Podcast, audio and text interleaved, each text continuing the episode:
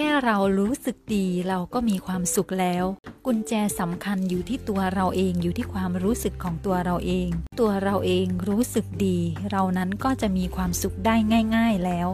ไม่จำเป็นที่จะต้องรอให้ทุกสิ่งทุกอย่างมีพร้อมมีครบสมบูรณ์พร้อมทุกอย่างก่อนเราถึงจะมีความสุขแต่หากว่าตอนนี้แม้เรายังไม่มีอะไรยังไม่ได้เป้าหมายตามที่เราต้องการยังไม่ได้เงินในจำนวนที่เราต้องการยังไม่ได้ทรัพย์สินเงินทองข้าวของต่างๆตามที่เราต้องการแค่เรารู้จักที่จะทำให้ตัวเราเองรู้สึกดีทำให้ตัวเราเองอารมณ์ดีอยู่เสมอทำให้เรามีความสุขได้ง่ายๆและความสุขนั้นไม่ต้องไปหาจากสิ่งภายนอกไม่ต้องไปหาจากผู้คนข้างนอกความสุขนั้นรอเราอยู่แล้วในตัวของเราเอง